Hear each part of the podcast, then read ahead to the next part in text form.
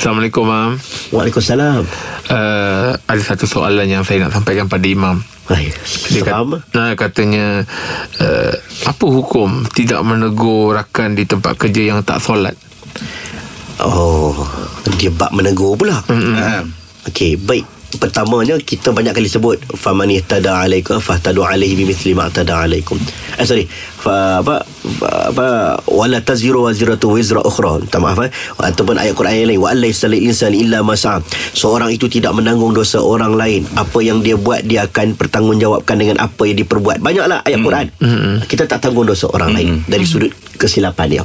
Cumanya kita ni sebagai orang Islam ada arahan Tuhan untuk melakukan amar ma'ruf nahi mungkar uh, mencegah kemungkaran mengajak kebaikan uh, kerana ada amalan-amalan orang terdahulu dalam Quran sebut contohnya Yahudi yang dilarang oleh Allah kerana mereka ini uh, meninggalkan amar ma'ruf nahi mungkar meninggalkan langsung nasihat nasihat menasihati uh, kanu la yatanahawna 'an munkari fa'alu Allah tak suka golongan ini jadi kita ni kena adalah proses tegur menegur mm. uh, saling ingat mengingati mm. berjalanlah mm. cumanya kena pandailah Cara skill tu. lah, Mam. Cara, Ah. jangan menyakiti hati Ah, penggunaan ah. ayat yang betul Betul lah. perlahan-lahan. Intonasi dia, ah. ya ah, berjalan dengan baik Ah, ah, dia tak nak sampai kalau dia tak ambil tahu langsung dia tak pernah sekali pun tegur kawan dia Mm-mm. kan bukankah itu dia telah hilang kasih sayang pada kawannya sendiri Betul lah, Mam. Eh, Merugikan merugikan lah Ya. yeah. tegurlah kawan-kawan secara Betul. bahasa kawan Mm-mm. Ah, itu s- lebih baik bagi dia Mm. uh, insyaallah InsyaAllah Mam eh. Terima kasih Mam Mam